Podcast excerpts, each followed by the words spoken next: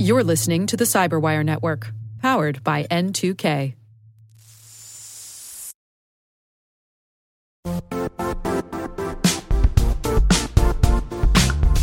The I T world used to be simpler. You only had to secure and manage environments that you controlled. Then came new technologies and new ways to work. Now, employees, apps, and networks are everywhere. This means poor visibility, security gaps, and added risk. That's why Cloudflare created the first-ever connectivity cloud. Visit cloudflare dot com to protect your business everywhere you do business.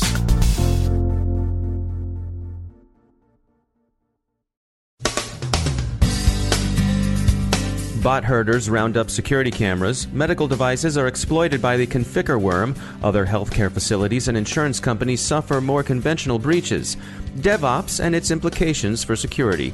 Power Grid cyber protection standards take effect today in North America, Swift-based threats to Eastern European banks. Sprashivai is compromised, observers still see misdirection in Guccifer two point oh, and Palo Alto takes down some Iranian cyber espionage infrastructure.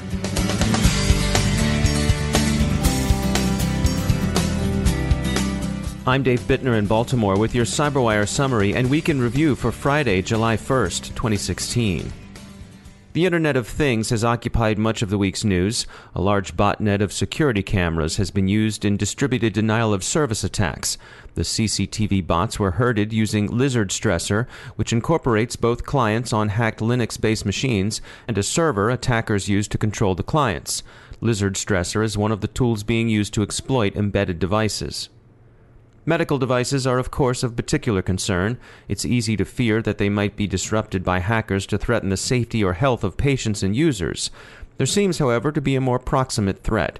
Criminals appear to be attacking them not to disrupt the devices themselves, but rather to exploit the devices as conduits into larger caches of patient information, an indirect assault on medical records and personally identifiable information. There's a large demand for that kind of data on the criminal market, where they're selling for between ten dollars and twenty dollars a record. Compare that to the five dollars most financial records fetch, and medical records' attraction to criminals becomes obvious. TrapX Labs reports observing a wave of such medical device hacks, using the venerable Conficker worm to exploit them and gain access to data. Conficker's salad days were back in two thousand nine, but it remains effective against systems running older versions of Windows. That, unfortunately, is what a lot of medical devices run. TrapX calls the current wave MedJack two and says that attackers have used Conficker against, among other targets, radiation oncology, fluoroscopy, and X-ray systems. The goal in each case is to gain access to patient information. More conventional approaches to medical data that don't involve IoT exploitation also persist, as we see in this week's disclosure by Massachusetts General Hospital that it suffered a data compromise affecting some four thousand three hundred patients. A third party, specifically a dental patient scheduling software vendor, is thought to be the origin of the breach. The insurance sector is similarly at risk. While the quality and provenance of the health insurance data Dark Overlord is selling in the real-deal dark web market remain controversial, there are reports out of India of another breach. InfoRisk Today reports that Shriram Life Insurance has suffered compromise of an undetermined number of records. Third parties claim to InfoRisk Today that they've confirmed the incident. The head of the Uttar Pradesh Police Cybersecurity Task Force says they'll open a formal investigation once they receive a disclosure from the affected company. We hear a great deal about DevOps and the role it can, should, or might play in security. Today we hear from two experts, eGlobal Tech's Branko Premetica and Cybrick's Mike Kyle, to help explain what a DevOps culture is and what to expect if you transition to one. You can think about it as comprised of four tenets. The acronym is CAMS, so collaboration, automation, measurement, and sharing. That's Mike Kyle from Cybrick.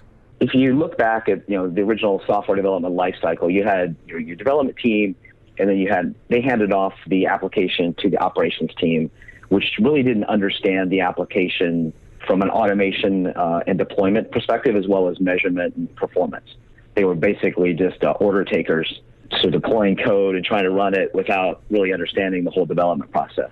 You know, the collaboration movement of merging those two and making, you know, pure operations people think like or act like engineers and engineers to take some operations with respect to automating processes into their workflow.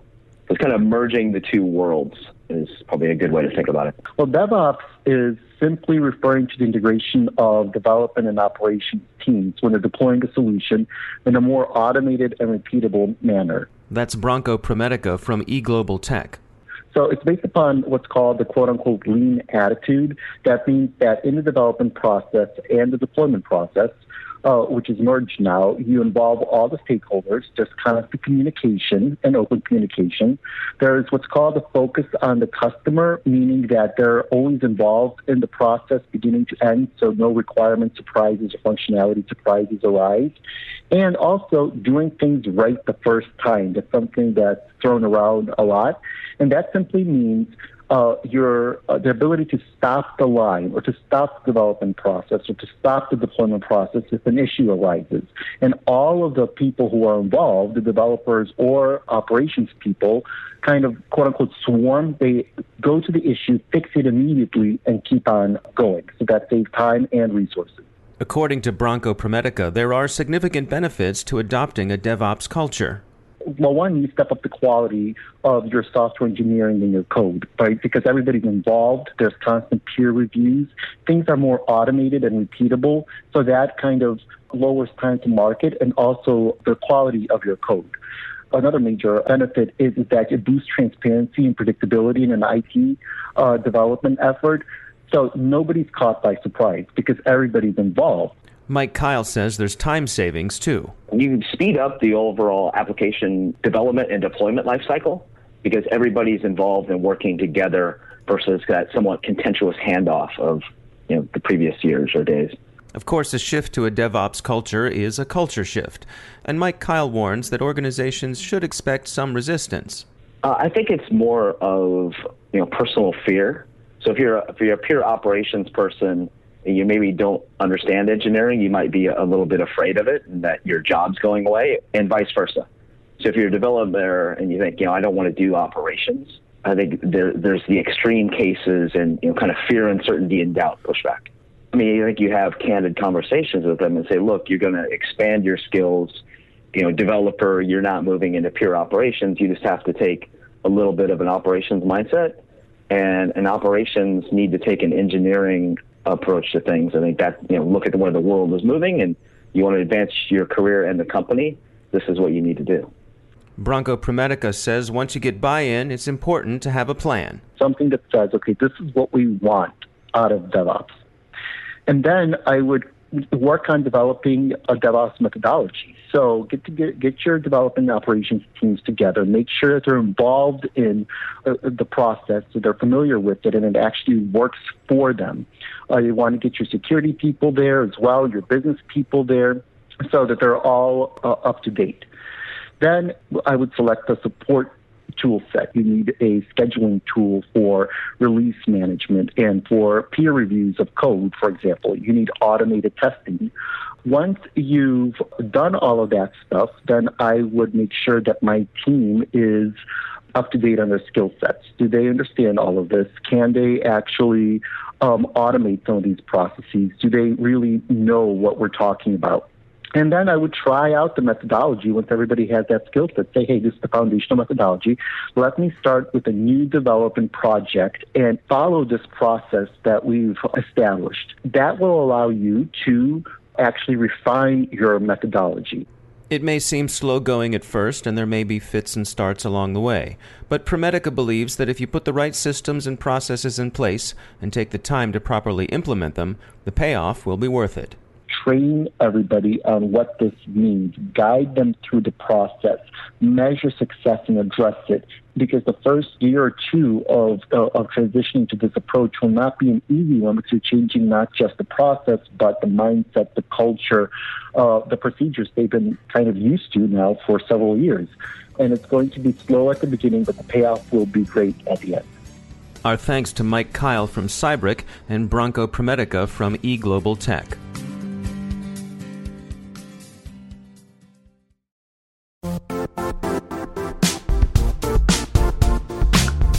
And now, a word from our sponsor, Zscaler, the leader in cloud security. cyber attackers are using A I in creative ways to compromise users and breach organizations.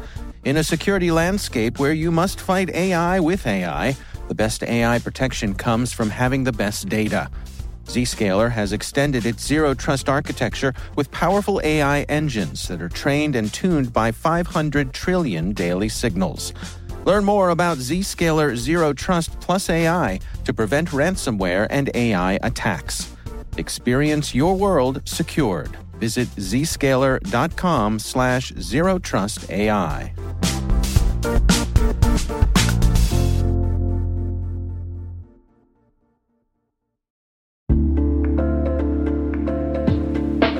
Are lengthy security reviews pulling attention away from your security program?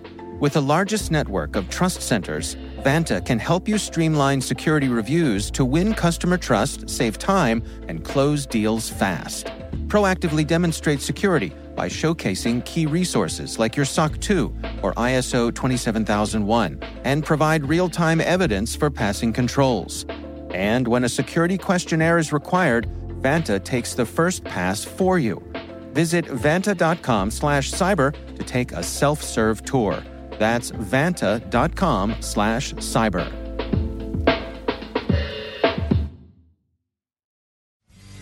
And I'm joined once again by John Leischner. He's the C T O at Quintessence Labs, one of our academic and research partners.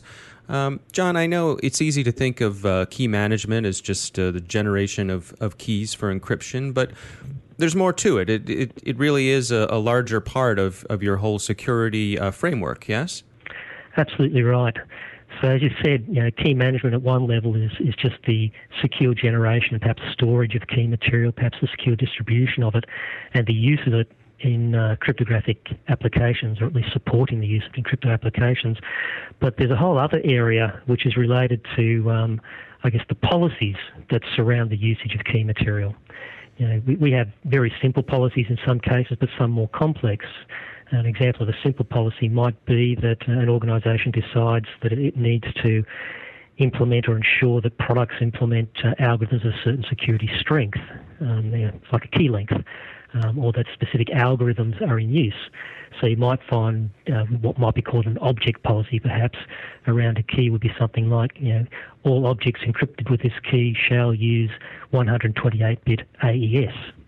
An extension of that might be a, a lifetime policy wrapped around a key. Um, you know, this, this key can be used for encryption, but for no longer than thirty days. After thirty days, it must be rotated out and a new key used. So that's a, a couple of examples. There are very simple policies, but they're, they're very important policies in that they uh, provide a guarantee in some respects of the security strength, and also uh, provide a mechanism for Uh, retiring keys from use when they're effectively you know, worn out, in quotes. Probably a more complex policy, um, one that would support much richer forms of applications, might be policies related to usage of keys. So, for example, think of a key management server that supports a number of operations. Get a key, create a key, revoke a key, destroy a key, modify the attributes of a key, change ownership of a key, those sorts of things. Where key, when I say key, I mean general purpose cryptographic object. You know, a key might be a symmetric key, might be a public key or a private key, it might be a certificate even. Um, or it could even be cryptographic material that, that goes to create a password. So in a general sense there, I'm talking about a, a key as being anything of a, a cryptographic purpose related to cryptographic operations. So usage policies there might be that you might say um, a user of the system can only use a specific key if they're a member of a specific group, and the sorts of operations they perform might be limited. So we might give some users the ability to get keys and use a key for crypto purposes, such as encryption. Uh, we might say that another user, or that same user, is not permitted to destroy the key. But perhaps if we have a quorum definition, then a usage policy might say that you know, two out of a group of five users, uh, when they both agree, then a key can be destroyed, can be removed from use from the system. So these sorts of policies uh, allow us to build very powerful applications to take advantage of a centralized key management platform for managing the security that uh, is built into the use of keys themselves. John Leischner, thanks for joining us.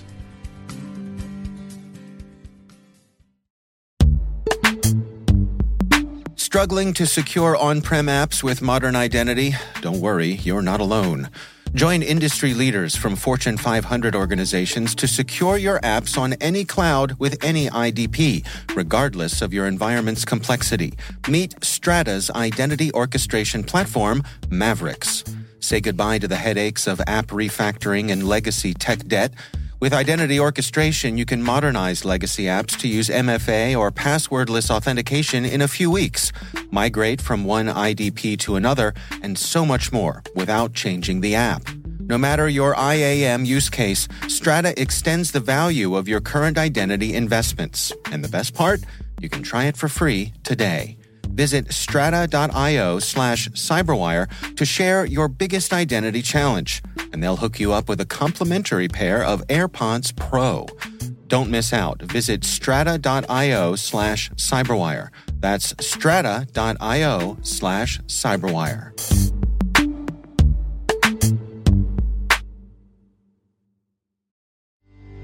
Returning to the Internet of Things security in a different sector, today marks the implementation of the North American Electric Reliability Corporation, that's NERC, Critical Infrastructure Protection, C I P, V five standards. These standards specifically address the cybersecurity of the power grid. Logarithm's C T O and co-founder Chris Peterson tells us it's about time. NERC had delayed the compliance deadline by several months. Quote, the reality is that legally mandated compliance regulation is the best motivator that pushes critical infrastructure entities to improve their cyber defenses. Given the challenge of hardening legacy systems, which were never designed to withstand cyber attacks, a security strategy of rapid detection and response is paramount. End quote. We also heard from Ray Rothrock, C E O of Red Seal, who also said it's about time. He thinks delays rarely end well. Quote, as demonstrated by previous delays in the payment card industry data security standard. However, I hope the extra time means compliance and resilience is on the horizon, end quote. The NERC standard is mandated by the Federal Energy Regulation Commission. The utilities under NERC's jurisdiction serve more than three hundred thirty-four million people. We'll be following the effects of NERC infrastructure protection standards going forward. Turning to Eastern Europe and Central Asia, investigation into the potentially very large SWIFT-enabled funds transfer fraud from Ukrainian and Russian banks continues. Reuters has obtained a copy of a confidential communication from Ukraine's central bank to lenders, warning them that it has seen attempts at criminal fraud and urging them to increase security and be on their guard. In Russia, the popular social networking Q and A site Sprashivai, which Info Security magazine aptly compares to Yahoo Answers, has been compromised. It's redirecting users to the Rig exploit kit, which is installing the SmokeLoader Trojan. SmokeLoader is typically associated with credential theft and click fraud.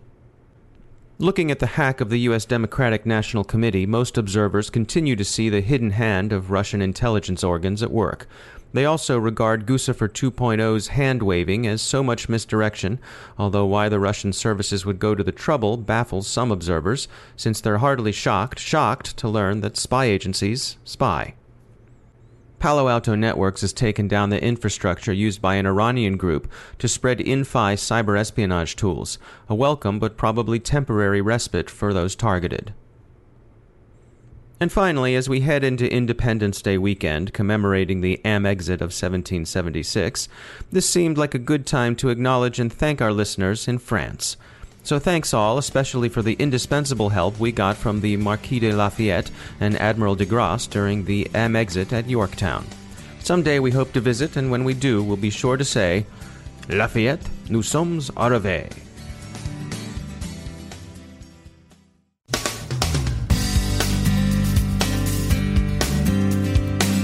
And that's the CyberWire. We are proudly produced in Maryland by our talented team of editors and producers. I'm Dave Bittner. Thanks for listening.